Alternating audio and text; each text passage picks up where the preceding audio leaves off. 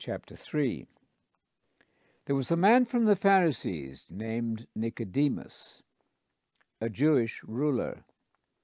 He came to see Jesus by night and said to him, Rabbi, we recognize that you are a teacher commissioned by God. No one can possibly do these signs which you are performing unless God is with him. Jesus replied to him, I tell you on the authority of God, unless a person is born again, he is unable to see or understand the kingdom of God. Nicodemus replied, How is it possible for a person to be born when he's old? Surely he cannot enter his mother's womb a second time and be born. Jesus answered, On the authority of God, I tell you that unless a person is born from water and spirit, he will be unable to enter the kingdom of God. What has been born of flesh is fleshly, and what has been born of spirit is spiritual. Do not be amazed that I told you that you must be born again.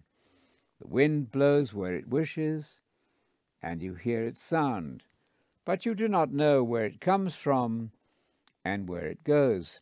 So it is with anyone who has been born from the Spirit. Nicodemus responded, How can these things happen? Jesus replied, Are you a teacher in Israel, and you do not understand these things? On God's authority, I assure you, we speak the things which we know about and witness to the things we have seen, but you do not accept our gospel witness. If I've told you about things on earth and you do not believe them, how will you believe heavenly things if I tell you about them? And no one has ascended to heaven except the one who has his origin in God, the one who is the Son of Man. Just as Moses lifted up the snake in the wilderness, in the same way the Son of Man must be lifted up so that all who believe in him may gain the life of the age to come. God loved the world in this way, that he gave his uniquely begotten Son, so that every person who believes in him should not perish, but have the life of the age to come. For God did not send his Son into the world for the purpose of condemning the world, but so that the world might be rescued through him. The person who believes in him is not condemned, but the one who does not believe has been condemned already, because he has not believed in the revelation and whole agenda of God's uniquely begotten Son. This is the reason for condemnation the light has come into the world, and human beings loved darkness rather than light, because their activities were wicked. Every person who does wicked things hates the light and will not come to the light, so that his works will not be exposed. But the one who performs truth comes to the light, so that his works may be demonstrated as performed under God's direction. After these things, Jesus and his disciples came into Judea, and he stayed there with them and was baptizing people. And John the Baptist was baptizing in Enon near Salim, because there were many springs there, and people were coming to get baptized. John the Baptist had not yet been thrown into prison.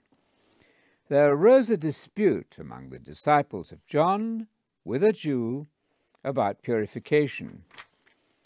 So they came to John and asked him, Rabbi, the one who is with you on the other side of the Jordan, the one you bore witness to, he is baptizing, and a lot of people are joining him. John replied, A man can receive nothing unless it is granted him from heaven. You yourselves will confirm the fact that I said, I am not the Messiah, but I have been sent ahead of him. The one who has the bride is the bridegroom. But the friend of the bridegroom who stands and listens to him has great joy hearing the bridegroom's voice. I am therefore full of joy. He must increase, while I must decrease. The one who comes from above is superior to all. The one who comes from the earth is of the earth and speaks from the earth. One coming from heaven is above all. He bears witness to what he has seen and heard, but no one accepts his witness. The person who does accept his gospel witness sets his seal on the fact that God is truthful. For the one whom God sent as his agent speaks the words of God for he does not give out the Spirit by measure. The Father loves the Son and has given him power over everything. The person who believes in the Son has the life of the age to come. The one who refuses to obey the Son will not see that life. Rather, the righteous fury of God hangs over him.